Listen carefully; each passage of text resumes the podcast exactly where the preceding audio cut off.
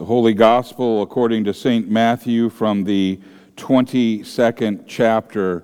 Glory to you, O Lord. The Gospel reading this morning is taken from the book of St. Matthew, chapter 22, verses 34 through 46, and can be found on page 1535 in the Pew Bible. Matthew 22, 34 through 46. Hearing that Jesus had silenced the Sadducees, the Pharisees got together. One of them, an expert in the law, tested him with this question Teacher, which is the greatest commandment in the law?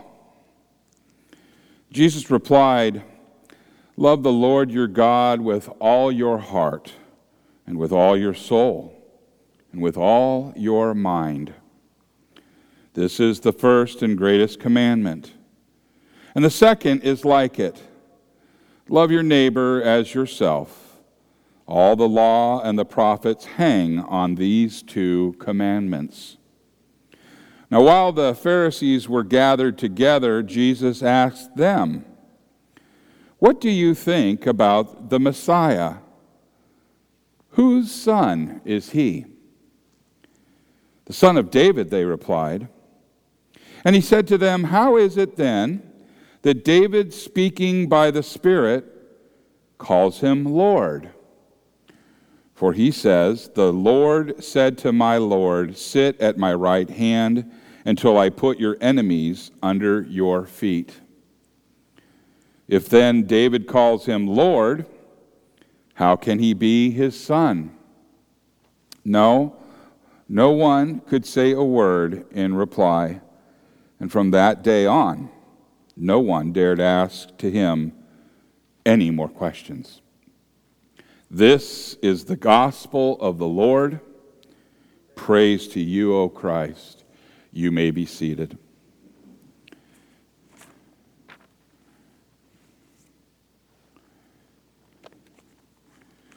Will you pray with me? May the words of my mouth and the meditation of all of our hearts be acceptable in thy sight, O Lord, our rock and our redeemer. Amen.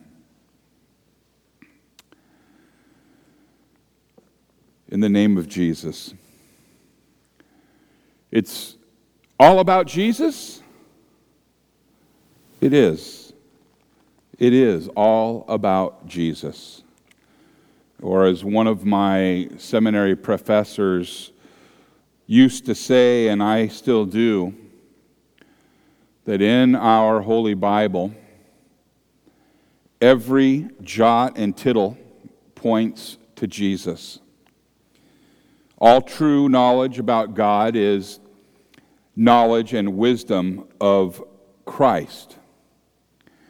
You can't properly know God if you don't properly know his son, Jesus. It's all about Jesus. It's always has been about Jesus. From the moment God himself promised his messianic redemption from the Garden of Eden, where we were driven from, and a wedge put between man and God. God promised that his Messiah will crush the head of the serpent. And right up to today and into all eternity, that is true. It's all about Jesus. It's all about faith alone in God's gospel promise of grace alone. And that promise of grace that took on flesh and died and rose again for us and our sins. For we know faith alone, grace alone, Christ alone. We shorten it, or I do, with Christ and Him, Him crucified. Now, what makes the Pharisees' question to Jesus, it makes that question so absurd, is this that these guys, These guys focused on all the wrong things. They focused only on their ethics and their morals. They said, Teacher, which law is the greatest law? Now, keep in mind that this question didn't have anything to do with the Ten Commandments, as Ken had mentioned. It had everything to do with their 613 rabbinic laws from the Talmud. Teacher, which uh, one of these rules and laws is the greatest?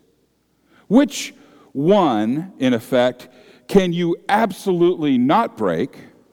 If you could keep one, which would it be? You see, they weren't curious. They weren't curious. They weren't stumped. They were trying to set Jesus up with a kind of question that they could trap him in. And whatever he said would be wrong, which was the extent of their whole plan. And of course, we know how Jesus responds. He doesn't light them up and rebuke them for obviously being in a false doctrine or obviously uh, exhibiting uh, a damning pride. He doesn't ignore them either. Instead, he answers them. But he answers them in a way by redirecting them to God's holy word. He doesn't say, I think. He redirects them to God's word. He doesn't even direct them to one of the Ten Commandments as if one of them was better or more holy than the other nine. Rather, he directs them to the word of the Lord in Deuteronomy, which is this Love the Lord your God with all your heart, mind, and soul. This is the great command of the Lord. The second command is just like it love your neighbor as yourself. That's it. All of Scripture, all of the law and the prophets, all hang on this love God and love your neighbor. God's instruction book, the Torah, that's it in a nutshell. Love God, love your neighbor. Yeah, even that neighbor. But then Jesus takes it a little bit further. This is the key to understanding this text. He doesn't change the subject. Some people believe that he was changing the subject, but rather he narrows the subject down like a magnifying glass in the sun. He brings the topic of having God or loving God and loving the neighbor into a, a pinpoint focus on the promised Christ. He says, What do you say about the Christ? And all true theology is Christology. This is important. And it was important for the Pharisees to understand, and it's important for us to understand. Everything God reveals to us in Scripture, every jot and tittle, everything in Scripture, from genealogies to Levitical dietary commands, a book of rules, to St. John's apocalyptic revelation, all of it points to and finds fulfillment in Jesus Christ. God's word regarding sin and salvation, your sin and salvation, isn't going to make sense if you don't understand it through the lens of Christ. You need to think about this and what this means. You can be the very best Boy Scout or Girl Scout in the congregation. You can do all kinds of things and refrain from all kinds of bad things. You can wear your ankle length denim skirts or only drink sweet tea. and never say anything worse than, bless your heart. You can go way beyond tithing, even up to and including giving 100% of your income as an offering. You can volunteer and work yourself ragged for Jesus. But in the end, in the end, you'll still be a sinner who will only be saved through faith alone and God's grace alone because of Christ alone. It's all about Jesus. Or is it? I ask this question to all of us, including myself today. And I know it's very easy to look down on the Pharisees and their blindness to their own sin. When I said these guys, right? Their whole plan was to trap him. It's easy to look down on their blindness to God's gospel grace. It was talking to them. It's very easy to hammer them on their damning sense of works righteousness and entitlement and their willful blindness, eyes and deaf ears that were not recognizing God's messianic promise in the flesh, right in front of them. It's easy to pick on these guys. But what about us? Is it all about Jesus? Is it?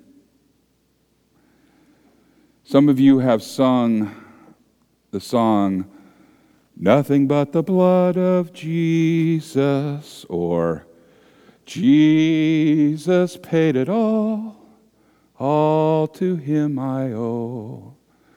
Sin had left a crimson stain, he washed it white as snow. Please, Pastor, no more. But just because you and I sing the song doesn't make it true. And this is going to sound strange, but when we get down to it, the Pharisees didn't go far enough in their understanding of God and His Word, His promises. I know that sounds perhaps uh, moralistic on there, or, you know, as though I'm an authority, of which I certainly am not. And when I mention that they didn't do the right things, that sounds moralistic, work righteousness, but it's not. You see, they, they looked at Scripture and then they stopped at the part that dealt with the rules and the morals and the ethics. They had 613 rules, but they didn't go beyond that. That was their comfort level. They didn't go deeper into God's law. They didn't go near the part of God's law that revealed to them that they were miserable sinners who couldn't save themselves. They didn't go to the part where they were sinners who needed a Savior. They went only as far as they were comfortable. And they didn't go any farther. It's kind of weird to think about it that way. But they didn't want to look in the mirror of God's law, of God's word. But I got a feeling they loved looking in the mirror at themselves. They loved navel gazing, but they didn't like the rest of the corpse in the reflection. So, what about us? Maybe a better question to ask is this What is church? And no, I'm not changing the subject. What is church? Why does church exist? Be careful because the right, true answer may make you a little bit uncomfortable. The right, true answer is revealed in the totality of Scripture and confessed by our faithful Lutheran forefathers under the threat of death. The church is where the Word of God is rightly taught and sacraments rightly administered. In a nutshell, the church is where Christ is present and at work. Why does the church exist? The answer is this so that Christ Himself can cleanse us of all guilt and give us His peace and nourish us with His life giving word and sacrament. It really is all about Jesus. It's not Jesus on the periphery. It's not doing whatever our hearts desire or whatever gives us a warm, fuzzy feeling and then tacking Jesus' name on for validation. It really and truly is Him and His giving to us and His means of grace from the font, from the altar, given for you and for me. And this is why I want you to honestly examine the whole. It's about Jesus' confession. That so many uh, are so quick to regurgitate. Can it really be all about Jesus if the primary concern is on you and what you need to do or how you feel? Is it really all about Jesus if the focus is on our budget or on a food pantry or on what parament color is up or attendance trends? Is it really all about Jesus if the warm bed or the bank account or the golf course or the yard work comes first? Is it really all about Jesus if we allow heretical denial of Christ and his means of grace because we don't want to make our loved ones uncomfortable. We don't want to hurt their feelings, but it's all about Jesus.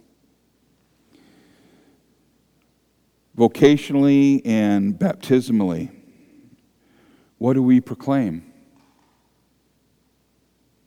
I'll tell you what we don't proclaim. We don't proclaim baptism of a, as a, an outward sign of an inward change.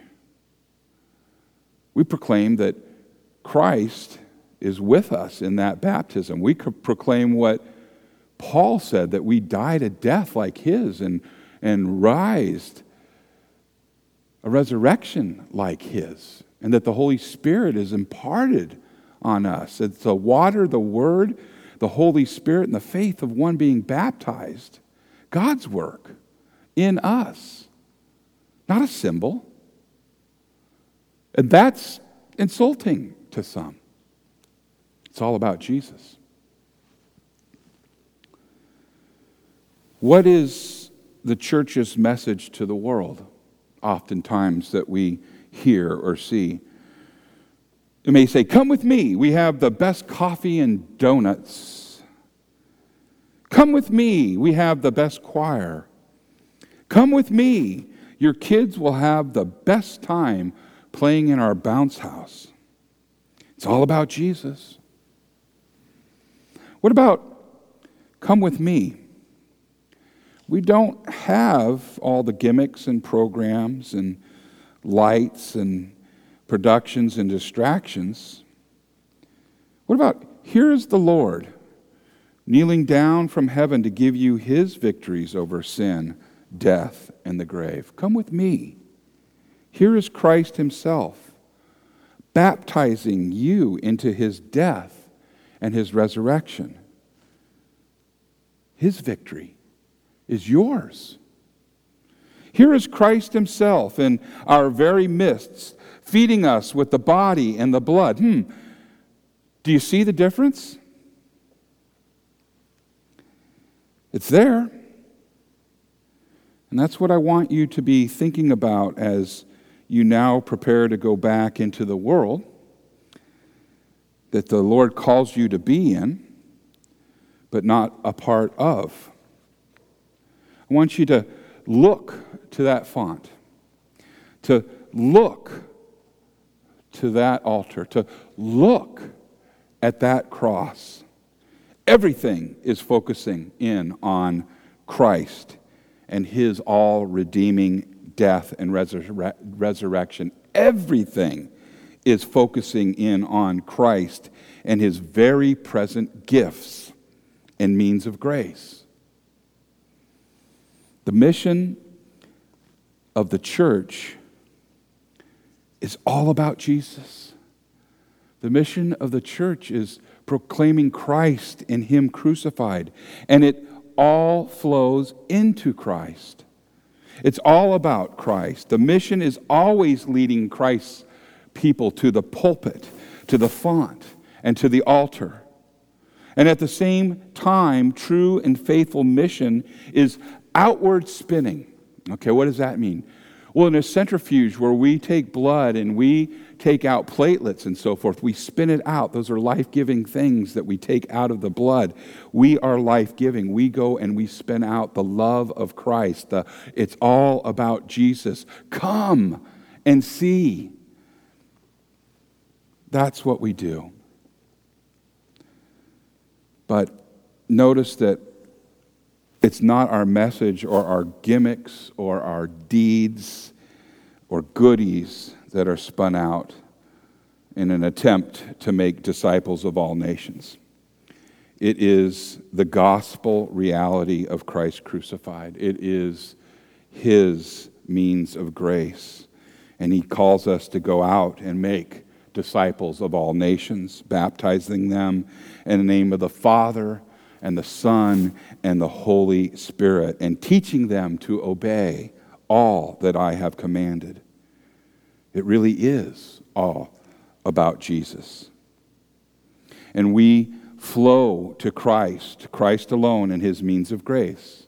And our faithful response is Christ and him crucified for me and for you.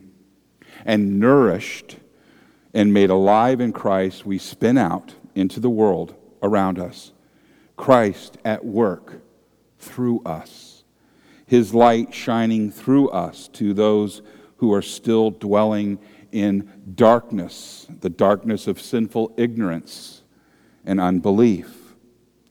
And it's all so very alive what we have. Living, breathing, Christ centered faith in action is alive. We flow from the cross and back to the cross. We flow from the altar and back to the altar, from the front and the back to the font. It's like I had described in another time the life of a Christian is like the waves coming to the beach and going back out. We come and we confess and we are forgiven and we go back out and we come back and we confess and we go back out. His mercies are made new each time. We are flowing and our object is to go out and catch other people into that flow with us. Come. It's all about Jesus. My hope is this is that you realize that he is very present with you and with me right now and that his grace is imparted in the gifts that he gave and the gifts that we will receive as Ken said this morning a foretaste of the feast to come. It's all about Jesus and it's all about what Jesus did for you. In the name of Jesus, amen.